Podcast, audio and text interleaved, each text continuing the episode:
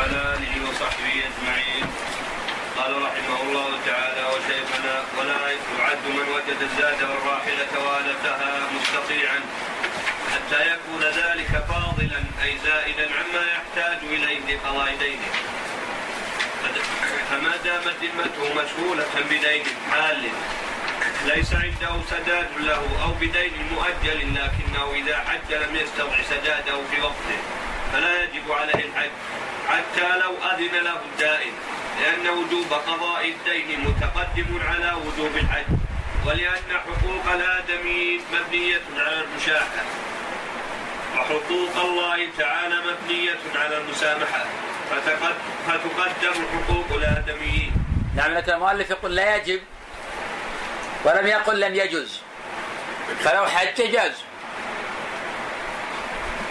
ولأن الحج مجل بالرزق بدليل قوله صلى الله عليه وسلم: تابعوا بين الحج والعمرة فإنما ينفيان الفقر والذنوب كما ينفي الكير خبث الذهب والحديد والفضة.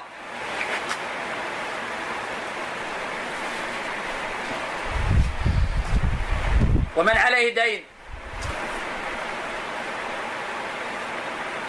حال ويريد الحج وقيمة الحج تستغرق دينه، فلا يجب عليه في هذه الحالة يقضي دينه لأنه حال.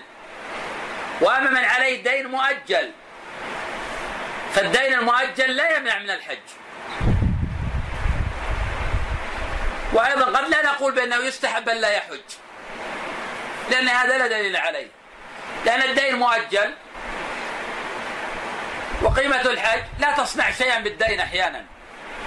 كذلك من عليه دين كثير وصاحبه يطالب به دفعة واحدة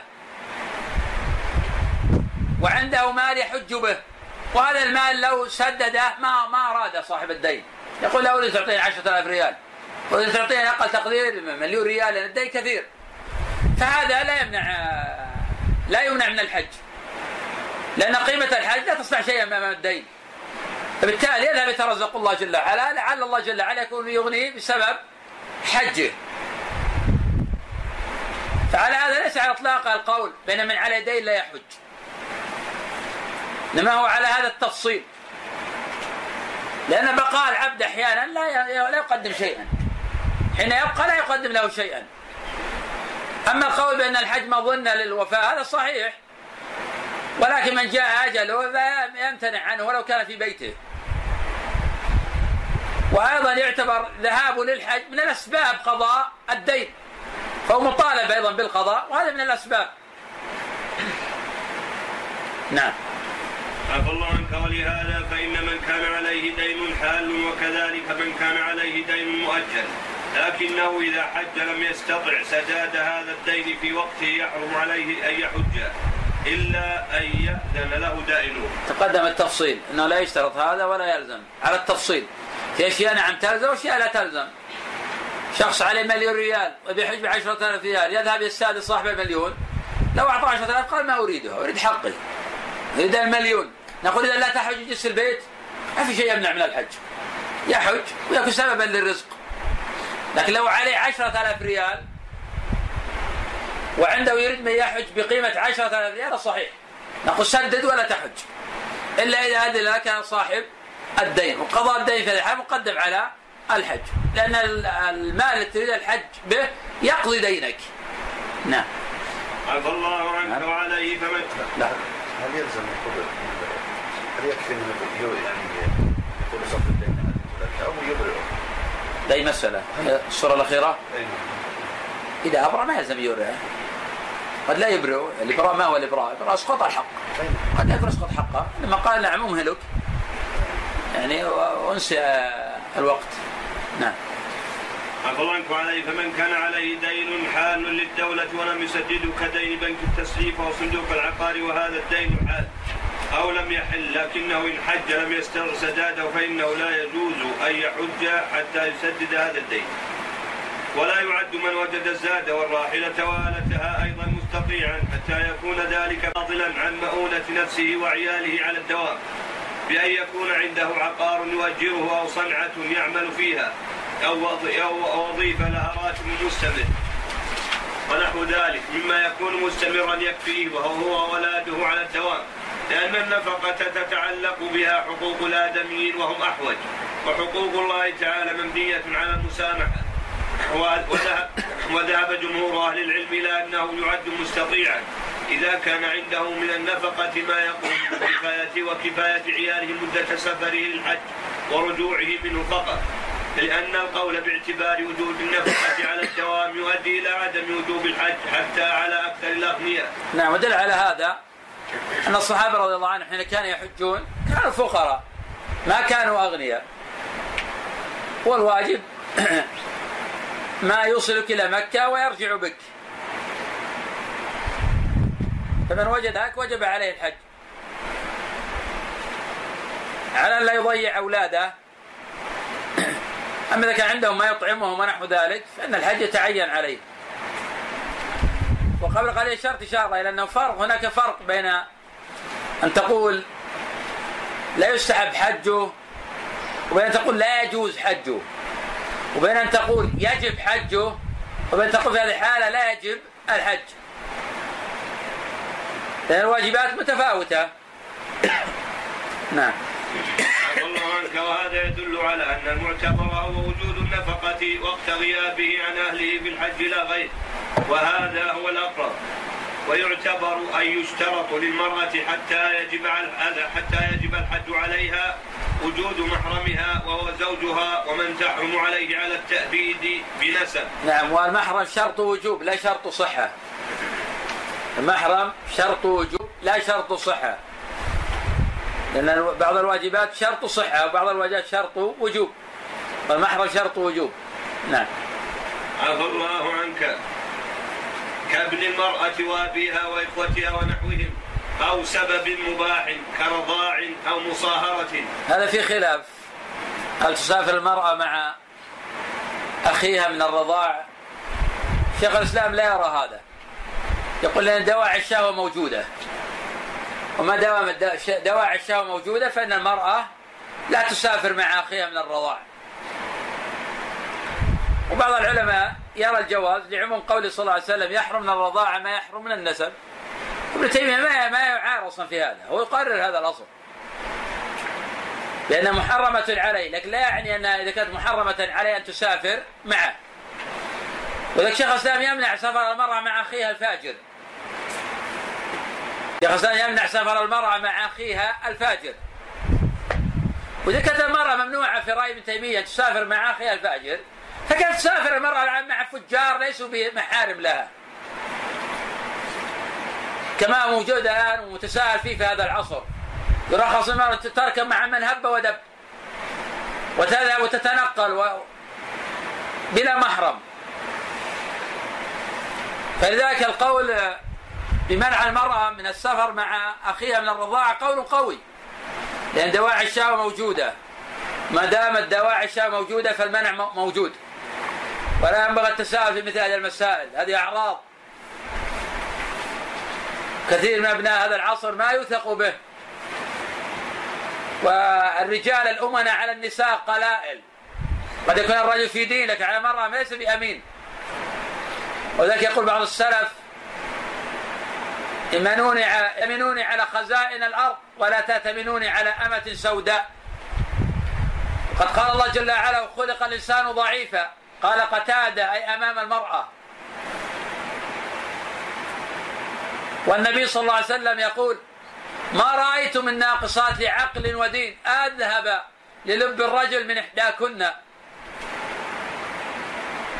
والنبي صلى الله عليه وسلم يقول كانت فتنة بني إسرائيل في المرأة، فتنة هذه الأمة بالمرأة.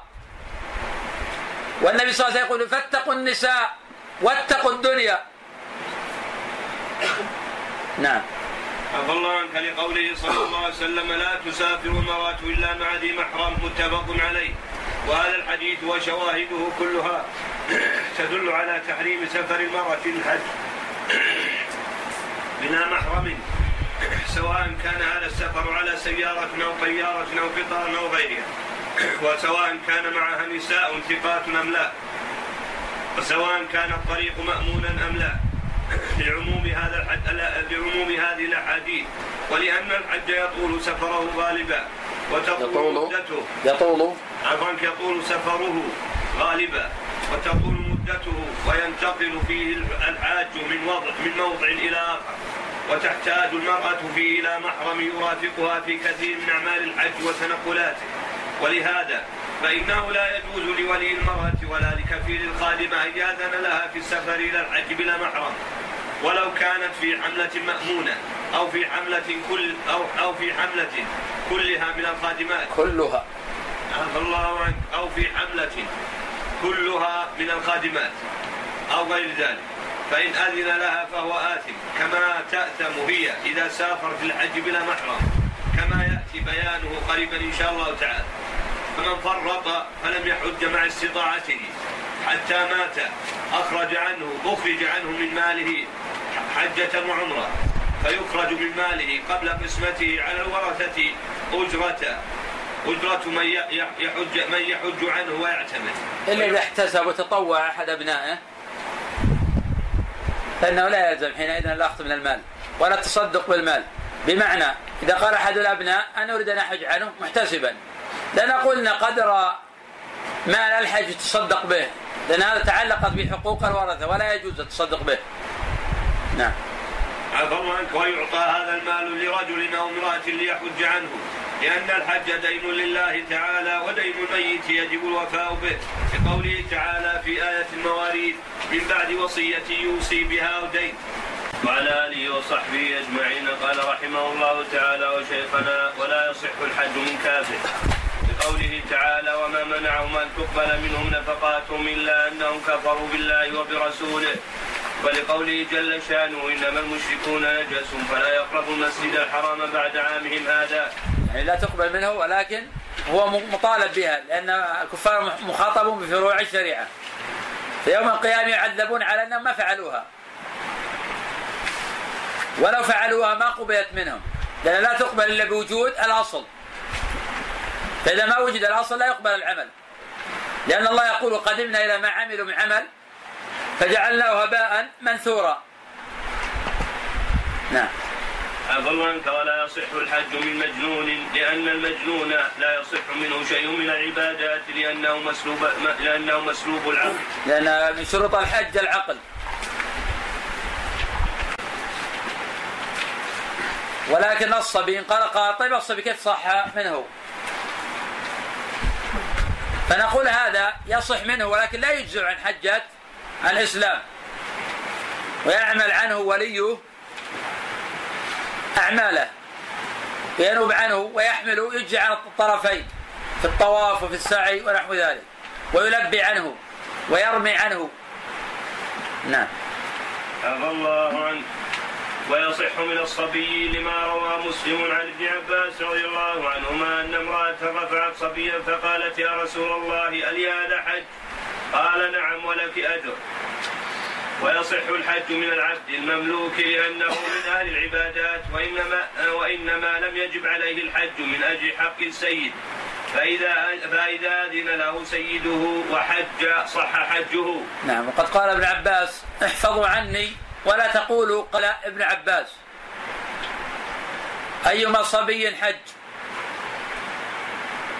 فبلغ فليحج حجة أخرى، وأيما عبد حج فأعتق فليحج حجة أخرى. نعم. عفى الله عنك.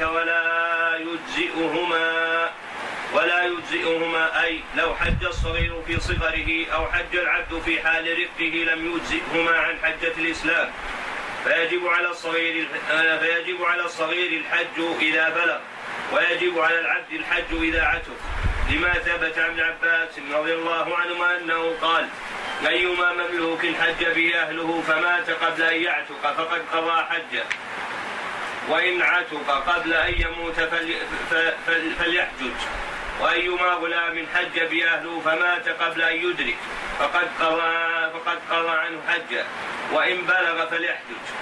وهذا أجمع عليه عامة أهل العلم. أما قول أجمع عليه فهذا في نظر، فمسألة خلافية، والصواب يقال وهذا قول أكثر أهل العلم. قد ذهب طائفة من العلماء إلى أن حج العبد صحيح لأنه مكلف ولأنه عاقل ولأنه بالغ، فما هناك شيء يحول بينه وبين صحة حجه. قد نصر أبو محمد بن حزم في محلاه هذا القول. نعم. عفى الله عنه.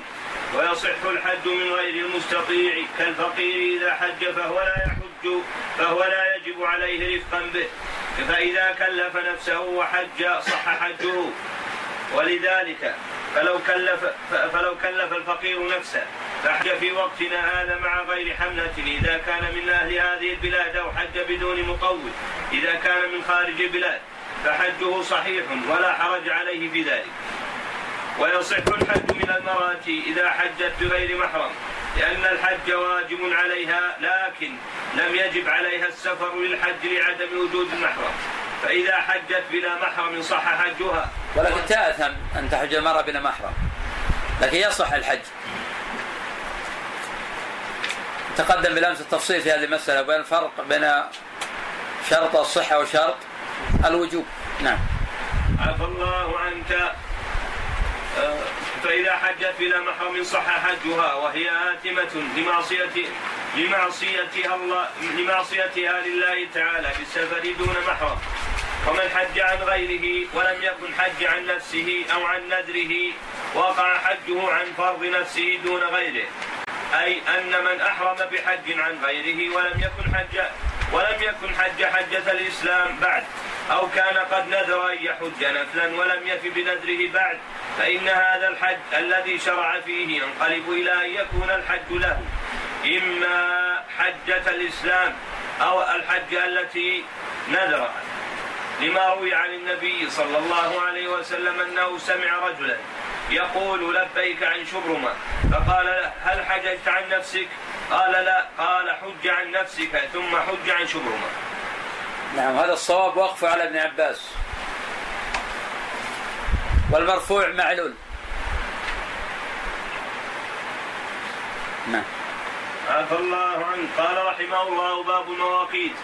وميقات أهل المدينة ذي الحليفة، ويسمى الآن بأرعلي، وهو قريب من المدينة النبوية، وقد وصل إليه عمرانها في هذا الوقت.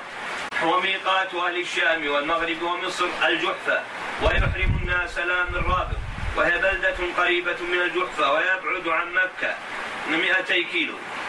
وميقات أهل اليمن يلملم، ويسمى الآن السعدية، ويبعد عن مكة 80 كيلو.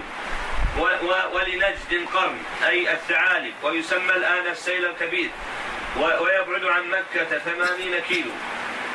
ويدل لهذه المواقيت المكانية ورواه البخاري ومسلم عن ابن عباس رضي الله عنهما قال: وقت رسول الله صلى الله عليه وسلم لأهل المدينة ذا الحليفة، ولأهل الشام جحفة، ولأهل نجد قرنا، ولأهل اليمن يلملم، وقال: هن لهن ولمن أتى عليهن من غير أهلهن ممن أراد الحج والعمرة، ومن كان دون ذلك فمن حيث أنشأ، حتى أهل مكة من مكة، مطلق عليه.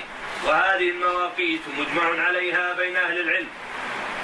وللمشرق ذات عرق، فالذين يأتون من جهة المشرق كأهل العراق ميقاتهم الذي يحرمون منه هو ذات عرق، ويسمى الآن الضريبة، ويبعد عن مكة 80 كيلو. ودليل هذا الميقات ما روى البخاري عن ابن عمر رضي الله عنهما أن أهل العراق أتوا عمر فقالوا: يا أمير المؤمنين، إن رسول الله صلى الله عليه وسلم حد لأهل نجد قرنا، وهو جور عن طريقنا، قال: فانظروا حذوها من طريقكم، فحد لهم ذات عرق.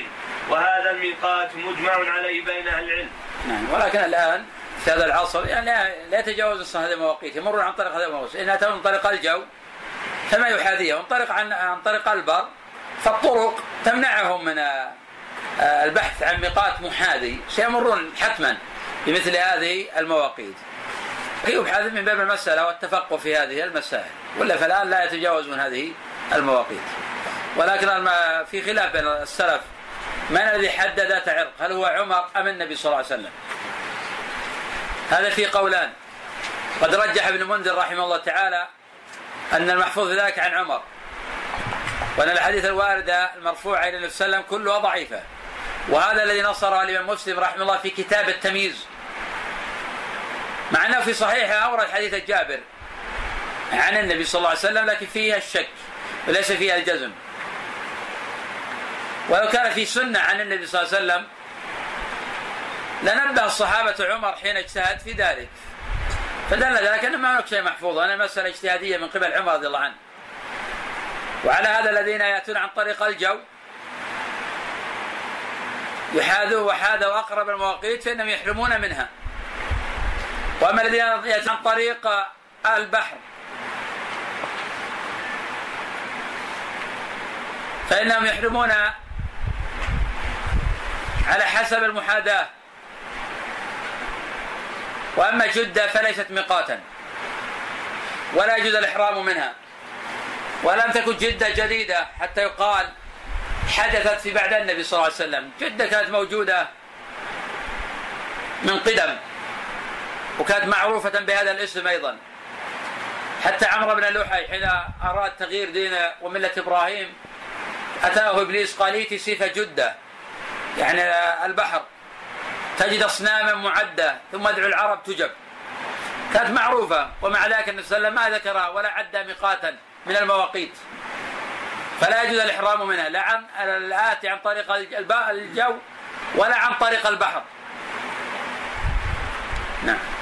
عفى الله عنك، هذه المواقيت لأهلها ولكل من يمر عليها من غير أهلها، ومن منزله دون الميقات فميقاته من منزله، حتى أهل مكة يهلون منها لحجهم. فمن كان في مكة سواء كان من أهلها أو ممن كان مقيما بها وأراد الإحرام بالحج فيحرم من منزله أو من مكانه الذي هو جالس فيه، ولا يشرع له الذهاب إلى المسجد الحرام للإحرام منه. نعم، ولا أصل له الذهاب إلى المسجد الحرام، لا أصل له. وأما إذا أراد هؤلاء العمرة فيجب عليهم الخروج إلى الحل، فذهبوا للتنعيم أو للجعرانة أو لغير ذلك. نعم.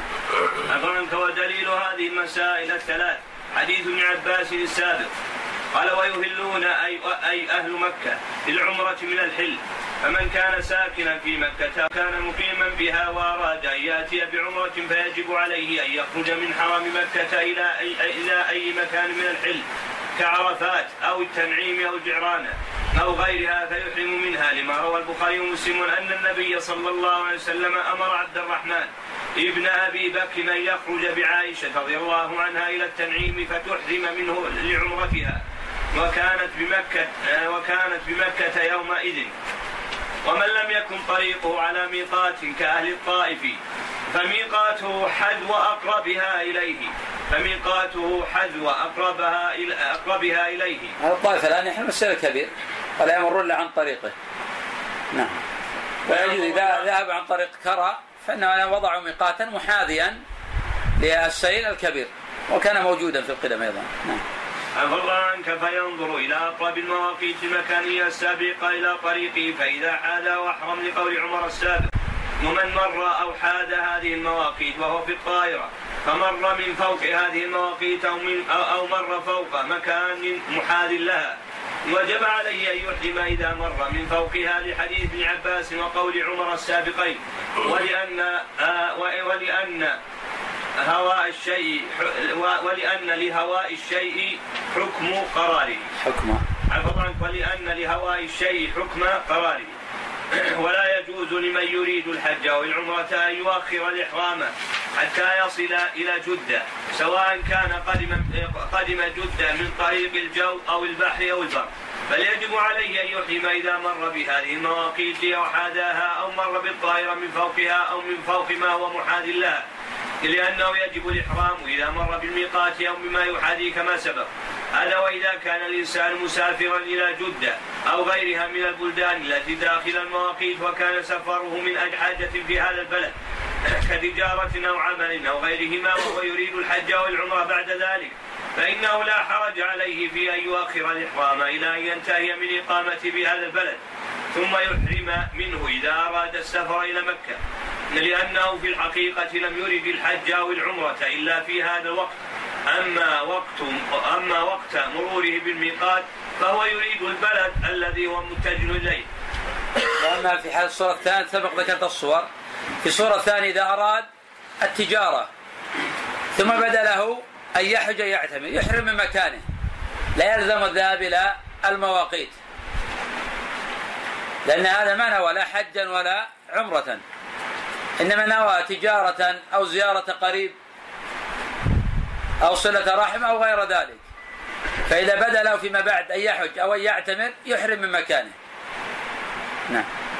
عفو الله عنك. وإن كان غلبة ظن الشيخ أنها في نفسه قبل الخروج غلبة ظن عنده أنها قد يعتمر. هنا نرجح الباعث على السفر. ننظر معه الباعث على السفر. فنبني عليه. إذا كان الباعث على السفر عمره يجب عليه إذا أنت من شغل يذهب إلى المواقيت. كان لا، الباعث على السفر هو الصلة، بمعنى يقول لو لم يكن في صلة ما سافرت أصلا. فهذا نعم نقول أحرم من مكانه. من أراد دخول مكة تجاوز الميقات غير محرم إلا لقتال مباح أو لحاجة تتكرر كالحطاب ونحوه، ثم إذا أراد النسك أحرم من موضعه. لو عكس المسألة أحسن، لو قال يجوز دخول مكة بغير إحرام إلا لمريد الحج والعمر كان أخصر وأحسن وأتبع للأفضل الحديث، أحسن من هذا التطويل. نعم. عفى الله عنك. لما روي عن النبي صلى الله عليه وسلم أنه قال لا يجاوز أحد الميقات إلا محرما. نعم، هذا أتى به بالمعنى وهذا متفق عليه، لكن بلفظ حديث ابن عباس هن لهن ولمن أتى عليه من غير من يريد الحج أو العمرة. وأما حديث لا يجوز تجاوز الميقات إلا محرما فهذا غير صحيح، إنما يقيد بناوي الحج والعمرة، وهذا يحتجون بمن يقول من خصائص مكة لا يدخل الإنسان إلا محرما، وهذا في نظر ولا دليل عليه، ولا يصح القول بأن هذا من خصائص مكة، لأن الخصائص لا تثبت إلا بأدلة ولا دليل هنا. والصواب أن يجوز دخول مكة بلا إحرام ما لم ينوي الحج أو العمرة. ولو كان هذا من خصائص مكة لبين ذلك النبي صلى الله عليه وسلم بيانا عاما يعلمه الخاص والعام. فمثل هذه الأمور تحتاج الأمة، ولو بي لتوافرت الهمم والدواعي على النقل. نعم. عفى الله عنك. وذهب بعض أهل العلم إلى أن الإحرام لا يجب على من مر بالميقات إذا لم يكن مريدا للحج أو العمرة إذا كان قد حج واعتمر، لأن الحج والعمرة لا يجبان في العمر إلا مرة واحدة. هذا على القول أيضا بوجوب العمرة فيها خلاف. أجمع المسلمون على أن الحج لا يجب في العمر إلا مرة واحدة، أما العمرة ففيها خلاف هل هي واجبة أم لا، وفي ذلك قولان للعلماء. أصحهما أنها غير واجبة لأن لم يرد دليل بوجوبها، وكل الأدلة الواردة بالأمر بها ضعيفة. وأما قوله جل وعلا وأتموا الحج والعمرة لله فهذا أمر بالإتمام وليس أمرا بالإنشاء، وفرق بين الأمرين، فرق بين الأمر بالإتمام وبين الأمر بالإنشاء. والآية دلت على الأمر بالإتمام ولم تدل على الأمر بالإنشاء. نعم. عفى الله عنك. ولقوله صلى الله عليه وسلم في حديث ابن عباس السابق هن لهن ولمن أتى عليهن من غير أهلهن ممن أراد الحج أو العمرة، وهذا هو الأقرب. وإن جاوزه أي إذا جاوز الميقات من يجب عليه أن يحرم أو من يريد الإحرام غير محرم رجع فأحرم من الميقات ولا دم عليه لأنه إحرام من الميقات. نعم، وهذا لا إشكال. إذا رجع لا دم عليه على الصحيح، ولا في خلاف أيضا أن بعض الفقهاء يشدد يقول لو رجع عليه دم، وهذا ضعيف. لكن الخلاف القوي هل يجب عليها الرجوع من الميقات الذي مر بهم؟ لا، قلنا فيما تقدم الجمهور يجبون ذلك، أنه يرجع من الميقات الذي مر به. نعم. عفى الله عنه. ولا دم عليه لأنه إحرام من الميقات، فإن أحرم من دونه فعليه دم سواء رجع إلى الميقات بعد إحرام أو لم يرجع. نعم. ومسألة الدم مسألة نزاع بين الفقهاء، فإن الطائفة قالوا عليه دم لأنه قد ترك واجبا، واستدلوا على هذا بأثر ابن عباس: من ترك شيئا من نسك أو نسيه فليرق دما، روى مالك في الموطأ بسند صحيح. وقال طائفة من العلماء: لا دم عليه في هذا، لأن هذا لم يثبت عن النبي صلى الله عليه وسلم، إنما يأثم ويستغفر الله ويتوب إليه، ولا كفارة في هذا إلا ما جاء به النص. وقال أن قول ابن عباس اجتهاد منه، وما يدل على مخالفة قوله أن النبي صلى الله عليه وسلم رخص للعباس أن يبيت بمكة ليالي منها من أجل سقايته، وهذا متفق على صحته. فقد ترك العباس واجبا ولم يوجب عليه النبي صلى الله عليه وسلم دما، فإن قيل بأنه معذور قيل له: كعب بن عجرة حين حلق رأسه كان معذورا، ومع ذلك أوجب النبي صلى الله عليه وسلم عليه دما. نعم. عفى الله عنك لأنه ترك واجبا، لأنه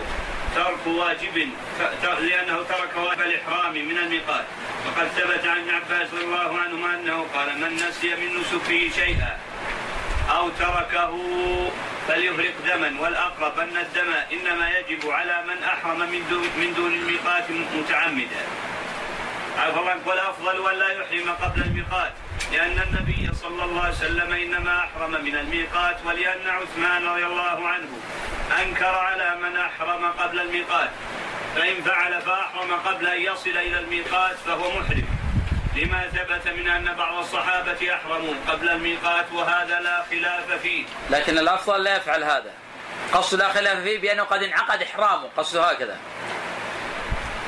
ولكن الأفضل يحرم من الميقات، لأن النبي صلى الله عليه وسلم حدد المواقيت وتحرم منها، فلا تحرم قبلها.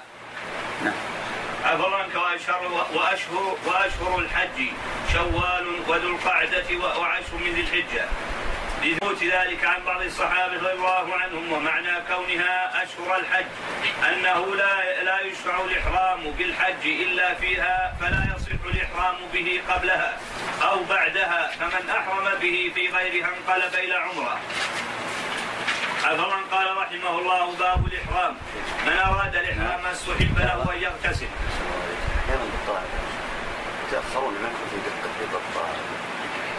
ممكن تقدم، ما في مانع، إذا خشيت التأخر تقدم، لأن التقدم أحسن التأخر، لأنه كما تقدم مذهب جماهير العلماء وحكي إجماع أنه يجزي، بخلاف التأخر الجمهور يقولون لا يصح.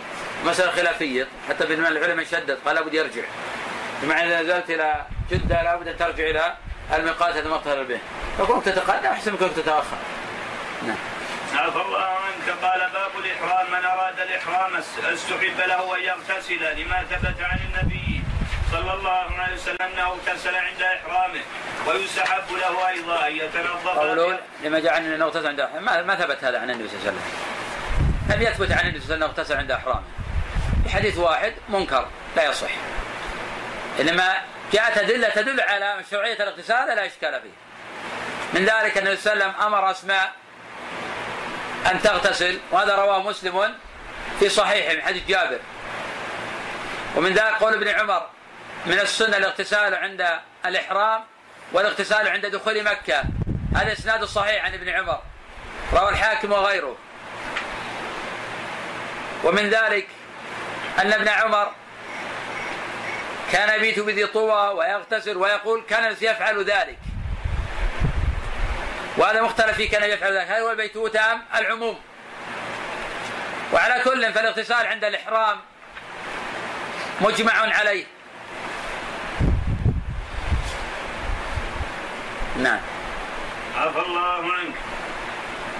ويستحب له أيضا يتنظف بأخذ ما ينبغي أخذه كقص الشارب ونتف الإبط. لكن الناس يعتقدون اليوم أن النظافة قص الأظفار ما تكون إلا عند الإحرام، هذا فيه إشكال، مع أن هذا لا أصل له، هذا لا أصل له. اللي ورد عند الميقات هو الاغتسال، والفقهاء يقيدون هذا، ويستحب إذا وصل الميقات يقلم أظفاره ويزيل شعره، فأصبح توهم عند العامة، حتى ليس العامة حتى عند الفقهاء، أن هذا مشروع لذات الإحرام، وهذا لا أصل له، وهذا لا أصل له.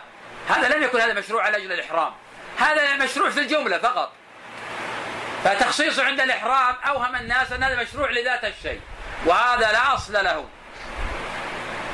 إنما هذا مشروع في الجملة. بمعنى لو تنظف في بيته وصل الميقات لا يشرع له يصنع شيء إلا الاغتسال، ولكن إذا كان في المدينة واغتسل في المدينة وتنظف ولبس إحرامه، فإنه إذا وصل الميقات يلبي ويمضي ولا يقف. نعم. عفى الله عنك.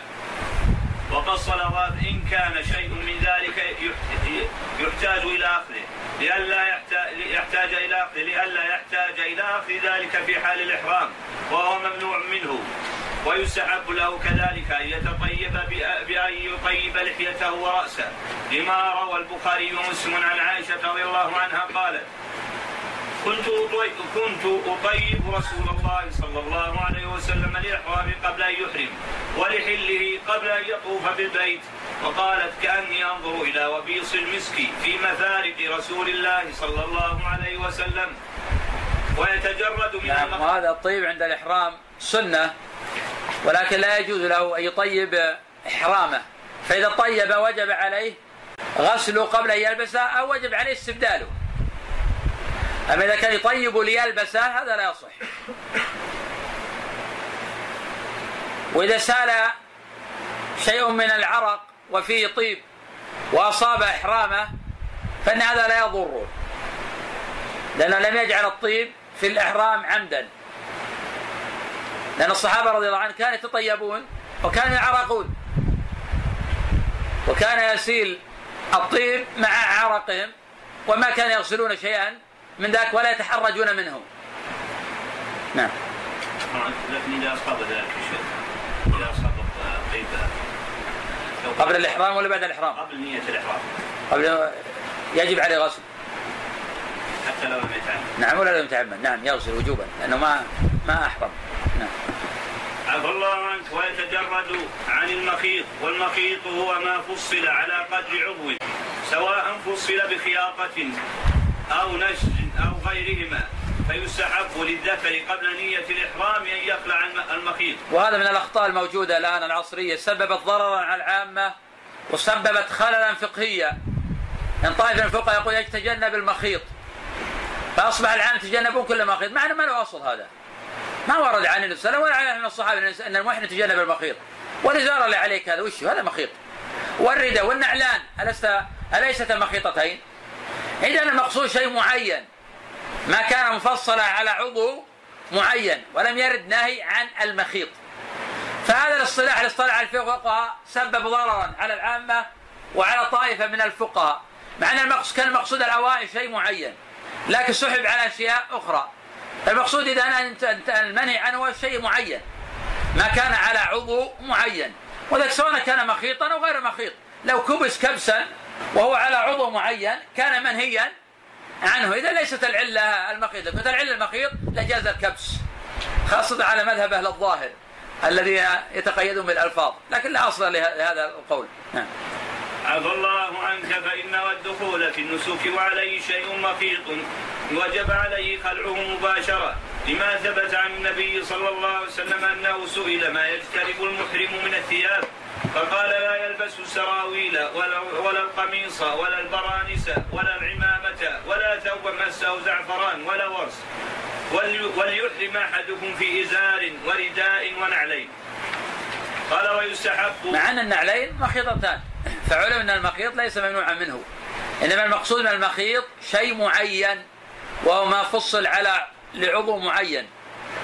ولذلك لو أن الإنسان ثوب، هذا الثوب مخيط، لو إنسان نزع وضع هو الرداء لم يكن حراما، كان جائزا بالاتفاق، كان هذا جائزا بمعنى مخيط، لكن ما وضعته أنا على عضو معين، إنما وضعته على الكتفين. ويستحب أن يلبس إزارا ورداء للحديث السابق، ولأن النبي صلى الله عليه وسلم أحرم في إزار ورداء وكذلك أصحابه رضي الله عنهم. ويستحب قلم يا أخي صار في مكتبة لا ترك خذوها لقطة. نعم لقطة أي ما في معنى يا أخي كل الناس. نعم يمكن أن يقصر ينقص عليه يا أخي. أي يمكن كثير جدا. لا قام ترى قلمه في الأرض اجتمعت الأقلام. نعم وإن شاء الله أخوان ما بينهم إن شاء الله مشاحة في هذا كتابه ممنوع قلم يأخذ ما يناسبه واحد يحلل الثاني يحتسب أجر عند الله جل وعلا. نعم عفا الله عنك. نعم عفا الله عنك. ويستحب أن يكون الإزار والرداء أبيضين لقوله صلى الله عليه وسلم خير ثيابكم البياض فلبسوها وكفنوا فيها موتاكم. نعم هذا حديث صحيح أن النبي صلى الله عليه وسلم قال خير لباسكم البياض، وهذا دليل على أن لبس البياض في الإحرام أولى من لبس غيره، لأن البياض أفضل الثياب سواء كان في الثوب أو فيما يوضع على الرأس من عمامة أو غيرها، ولو لبس غير ذاك لم يكن به بأس، لأن النبي صلى الله عليه وسلم لبس عمامة سوداء، ولأن النبي صلى الله عليه وسلم لبس أيضا غير البيض، ولكن كان عامة لباس النبي صلى الله عليه وسلم هو البيض، وحث النبي صلى الله عليه وسلم على البيض. وهذا في البياض في نوع تفاؤل، حيث يكون بياض الظاهر دليل على بياض الباطن، وبياض الباطن إن شاء الله دليل على بيضاض الوجوه يوم القيامة، كما قال الله جل وعلا تبيض وجوه تسود وجوه. المهم في الإزار والردة في الإحرام ألا يلبس شيئا يشتهر به، سلواته بلون غريب صرف الأنظار إليه، فلا يتجاوز الألبسة المعهودة المعروفة.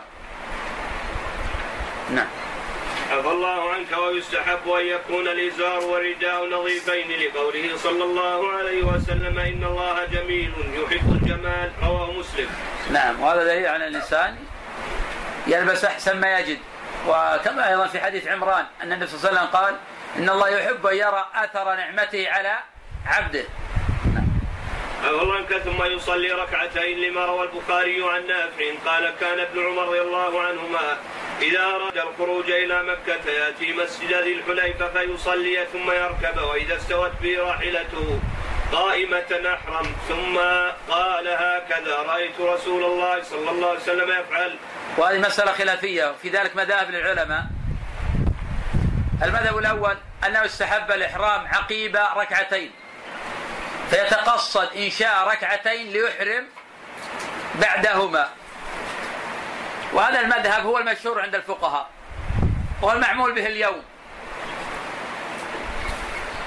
المذهب الثاني أنه يحرم عقيب ركعتين إذا وجدتا، وإذا لم توجد فإنه يمضي لسبيله ويحرم دون أن يتقصد صلاة ركعتين. المذهب الثالث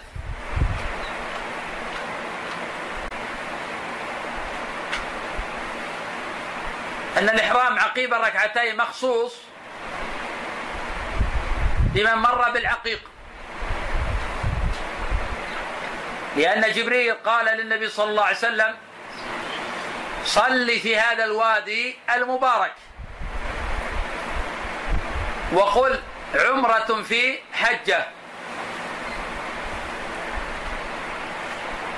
واضح من هذا الحديث أنه معلل، وأن الإحرام كان عقب ركعتين لأنه واد مبارك، فمن مر بالوادي المبارك فنعم. وأيضا طائفة من أصحاب هذا القول يقيدونه بالفريضة، بمعنى لو مر في وادي العقيق لا ينشر ركعتين مستقلتين، إنما يتحين الإحرام عقيب فريضة، لأن هذا هو الذي فعله النبي صلى الله عليه وسلم. وهذا مذهب قوي وإن كان غير معروف عند الكثير. نعم. عفى الله عنك. ويحرم عقيبهما وهو ينوي الإحرام بعد أن يصلي، ينوي الدخول في النسك الذي يريد الإحرام به، ويستحب أن ينطق به، فيستحب عند نيته الدخول في النسك أن ينطق بنيته فيقول اللهم إني أريد الحج والعمرة ونحو ذلك مما يريد، أن يحرم به لما روى مسلم عن جابر في حديثه الطويل أن النبي صلى الله عليه وسلم سأل عليا لما قدم من اليمن ماذا قلت حين فرغت الحجة، فقال قلت اللهم إني أهل بما أهل به رسول الله صلى الله عليه وسلم. تقدم أكثر مرة أن مشروع هو الإهلال بالتلبية، أما قول اللهم إني نويت كذا وكذا فهذا لا أصل له، لا عن النبي صلى الله عليه وسلم ولا عن أحد من الصحابة. وقول بعض الفقهاء التلفظ بالنية بدعة إلا في الحج هذا غلط، التلفظ بدعة مطلقا في الحج وغير الحج. أما قول لبيك عمرة فهذا بمنزلة الله أكبر في الصلاة، هذا استفتاح للدخول في النسك وليس هو تلفظا بالنية. نعم. عفى الله عنك. ذهب بعض أهل العلم إلى أنه لا يشرع النطق بالنية، وإنما يشرع ويهل بما أحرم به فيقول لبيك حجا ونحو ذلك، لأن هذا هو ما فعله النبي صلى الله عليه وسلم في حجته. والتلبية ليست نطقا بالنية، وإنما هي استجابة لأمر الله تعالى على لسان خليله إبراهيم الذي ذكره ربنا جل وعلا بقوله وأذن في الناس بالحج يأتوك رجالا وعلى كل ضامر يأتي من كل فج عميق، لأن معنى لبيك استجابة لك وهذا هو الأقرب. ويستحب له أن يشترط ويقول اللهم إني أريد النسك الفلاني فإن حبسني حابس فمحلي حيث حبستني، فيشترط أنه إن حبسه عن إتمام نسكه هذا حابس أن يحل من إحرامه في المكان الذي حبس فيه. نعم. والاشتراط مختلف فيه، فمن العلماء من منعه مطلقا، ومن العلماء من جوزه مطلقا، ومن العلماء من قال يشترط إذا خشي أن يعوقه عائق عن وصول البيت، وهذا صح الأقوال.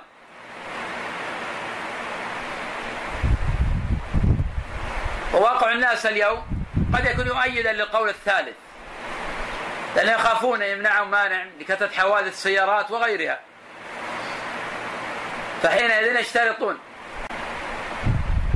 فائدة الاشتراط أنه إذا عرض له عارض يمنعه من الوصول للبيت حل إحرامه ولا شيء عليه، وإذا لم يشترط لا يحل حتى ينحر هديا. والاشتراط على هذا الوجه مشروع في الحج والعمرة، وهو عام للذكر والأنثى. نعم. عفى الله عنك. في المكان الذي حبس فيه عن إتمام نسكه، والأقرب أن المشروع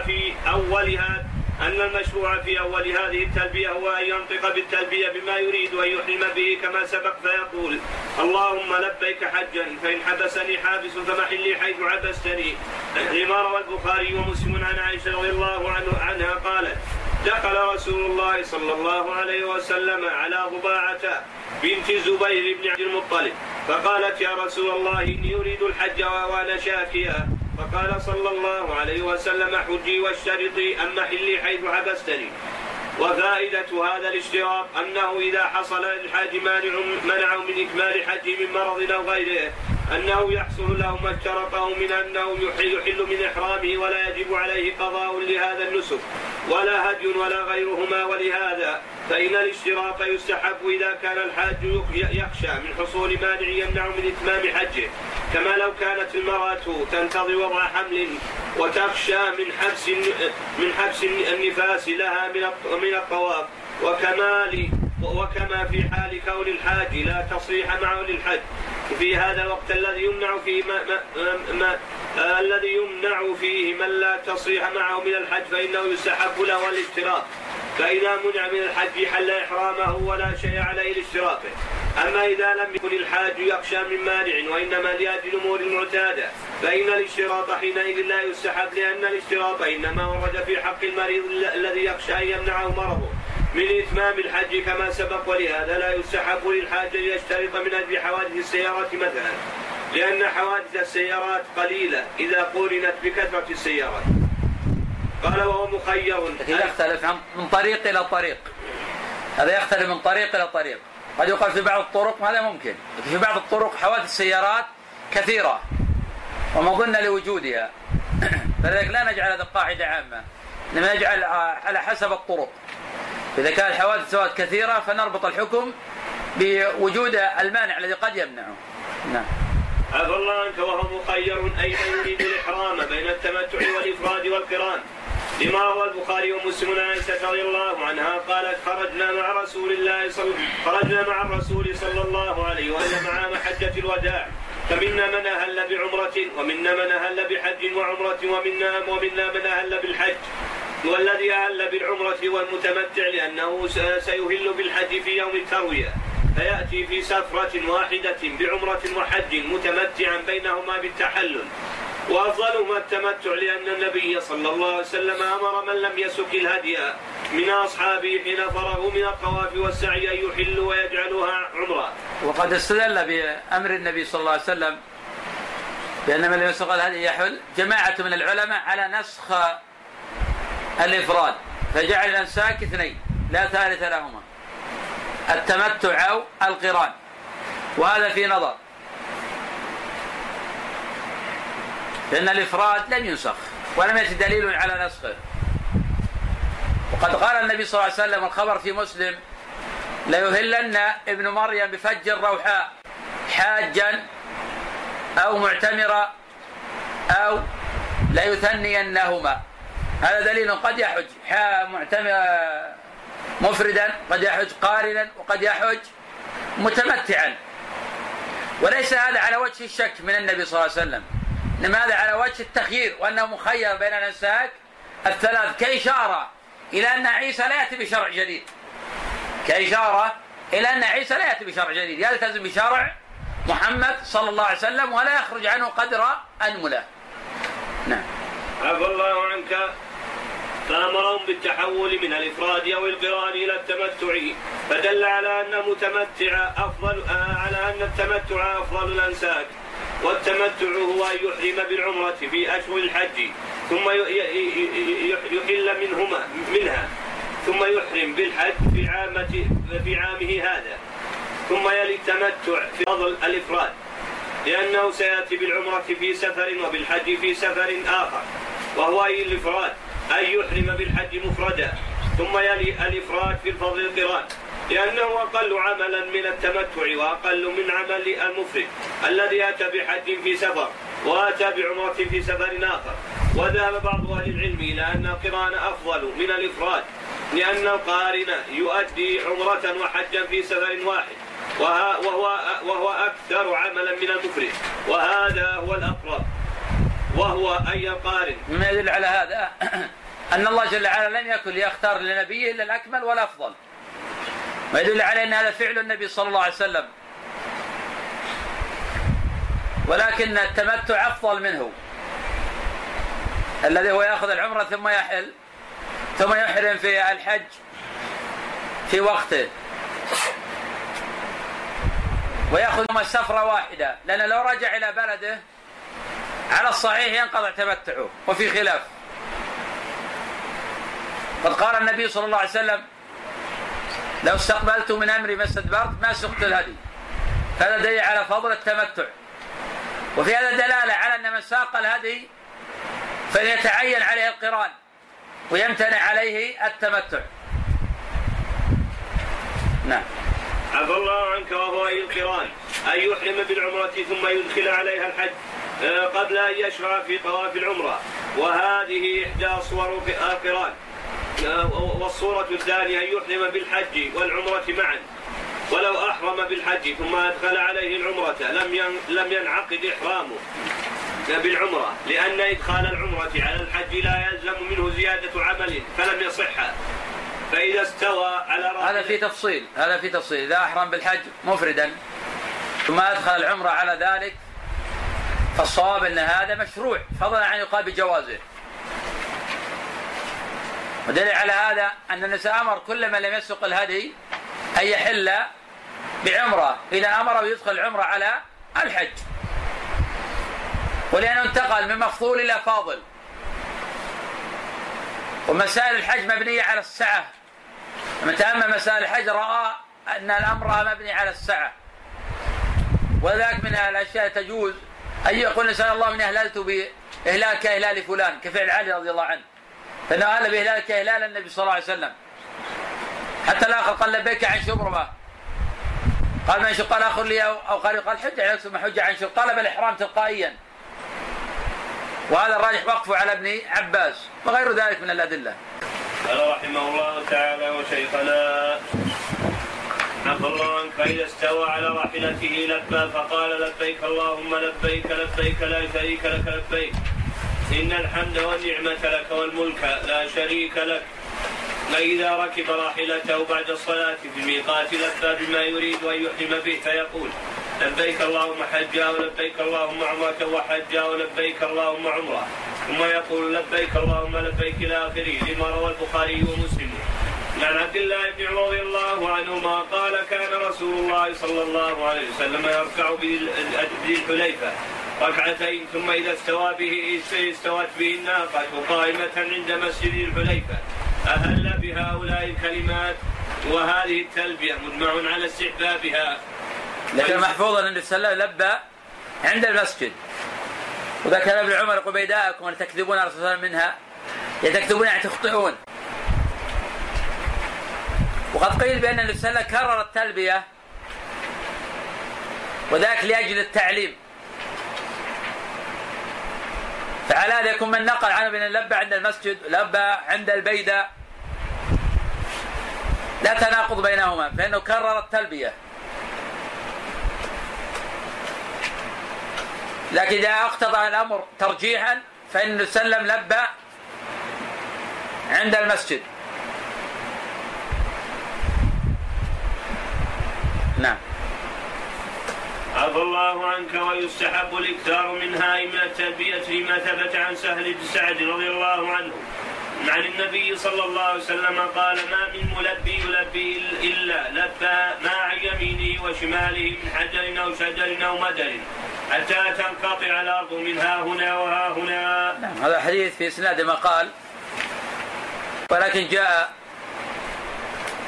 بسند صحيح أن النبي صلى الله عليه وسلم قال أمرني جبريل أن أمر أصحابي بالتلبية، وكان الصحابة يلبون حتى تبح حلوقهم ولا سنيد عنهم صحاح، وكان ابن عمر يلبي ويرفع صوته حتى يسمع ما بين الجبلين، والإسناد إليه صحيح.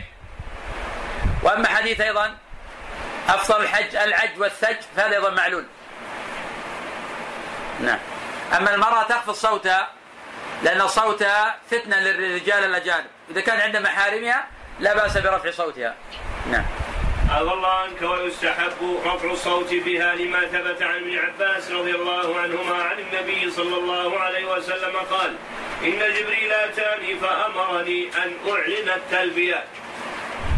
عفى الله عنك لغير النساء فلا يشرع لهن رفع الصوت بالتلبية لأن المرأة مأمورة بخفض الصوت إذا كان بقربها رجال، وهذا مجمع عليه بين عامة أهل العلم، وهي آكد فيما إذا علا نشزا أي مكانا مرتفعا أو هبط واديا قياسا على استحباب التكبير للمسافر إذا علا شرفا، وعلى استحباب التسبيح له إذا هبط واديا وهذا مجمع عليه، أو سمع ملبيا أو فعل محظورا ناسيا أو لقي راكبا، وفي أدبار الصلوات المكتوبة وبالأسحار وإقبال الليل والنهار لأنها مثورة عن بعض السلف في هذه الأحوال.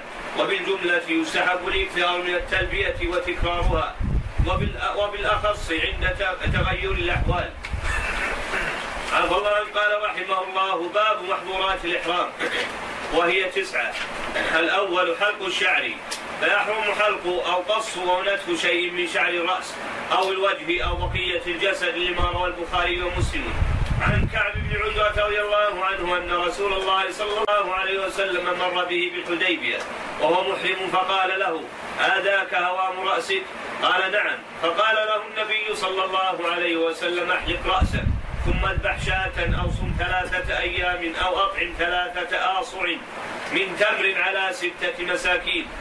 وهذا المحظور مجمع عليه بين أهل العلم. نعم، المجمع عليه، القدر المجمع عليه هو حلق كل الرأس، أما القدر الزائد على هذا لم يجمع عليه، في خلاف. وأما قول المؤلف وحلق شعر الصدر وبقية الجسد فهذا مقيس على شعر الرأس. واختلف الفقهاء فيما لو أزال شيئا يسيرا من الشعر،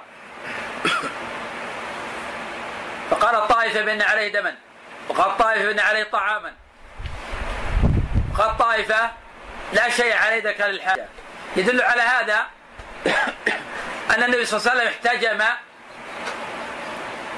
في رأسه وهو محرم، وهذا الحجامة في الرأس لا تصح ولا تكون بدون إزالة شعر، فهذا دليل على إزالة الشعر اليسير للحجامة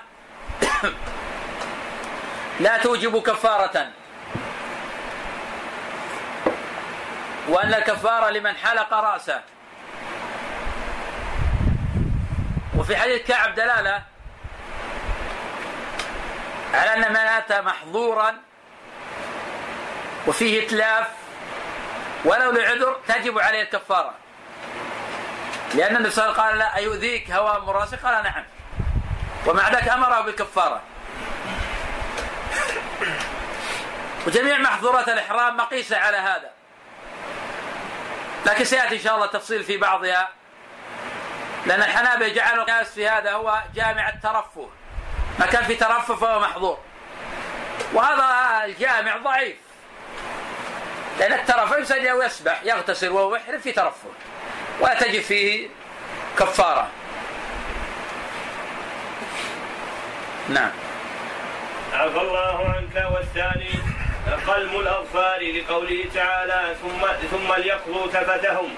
ومن قضاء التفت تقليم أظفار اليدين أو الرجلين كما ثبت ذلك عن ابن عباس وغيره من السلف، وهذا محظور مجمع عليه بين أهل العلم،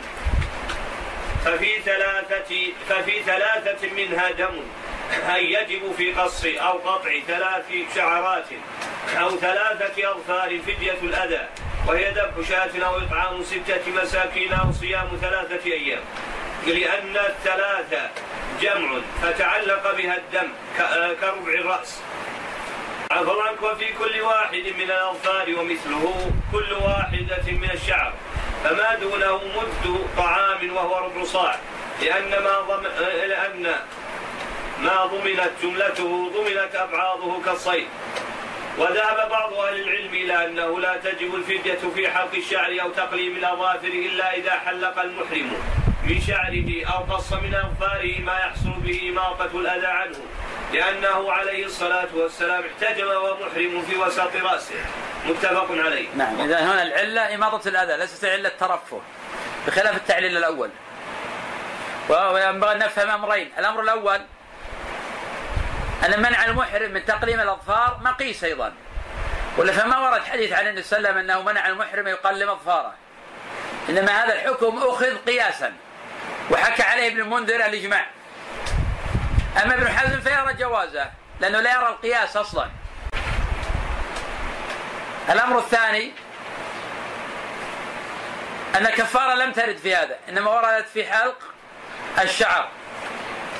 نعم. عفى الله عنه. ومن ضرورة الحجامة في الرأس أن يحلق الشعر من مكان المحاجم.